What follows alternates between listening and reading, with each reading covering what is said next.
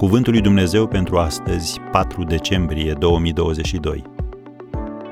Întoarce-mă tu și mă voi întoarce. Ieremia 31, versetul 18. Iartă. În prima carte a Bibliei citim că robii lui Isaac au mai săpat în vale și au dat acolo peste o fântână cu apă de izvor.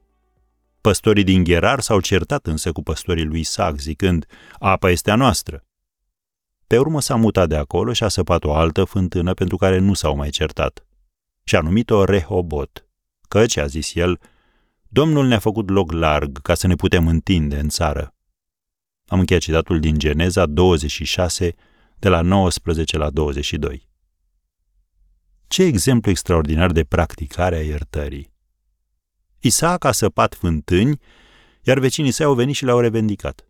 Nu era corect.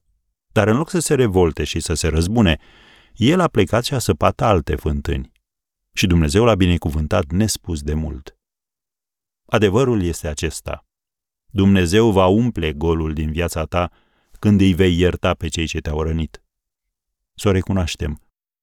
Câtă vreme împărtășim această planetă cu alte ființe umane la fel de imperfecte, ele ne vor răni. N-avem cum să evităm lucrul acesta. Și când durerea ajunge să se adâncească, poate fi greu să ierți.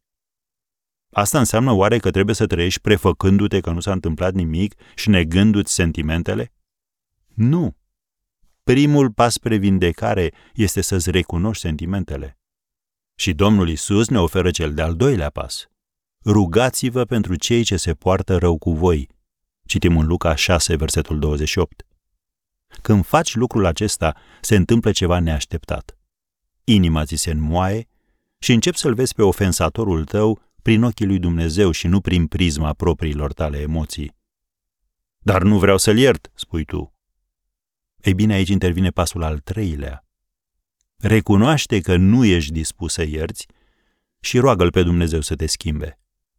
Așadar, dacă te afli în această situație, rostește aceste cuvinte. Întoarce-mă tu și mă voi întoarce.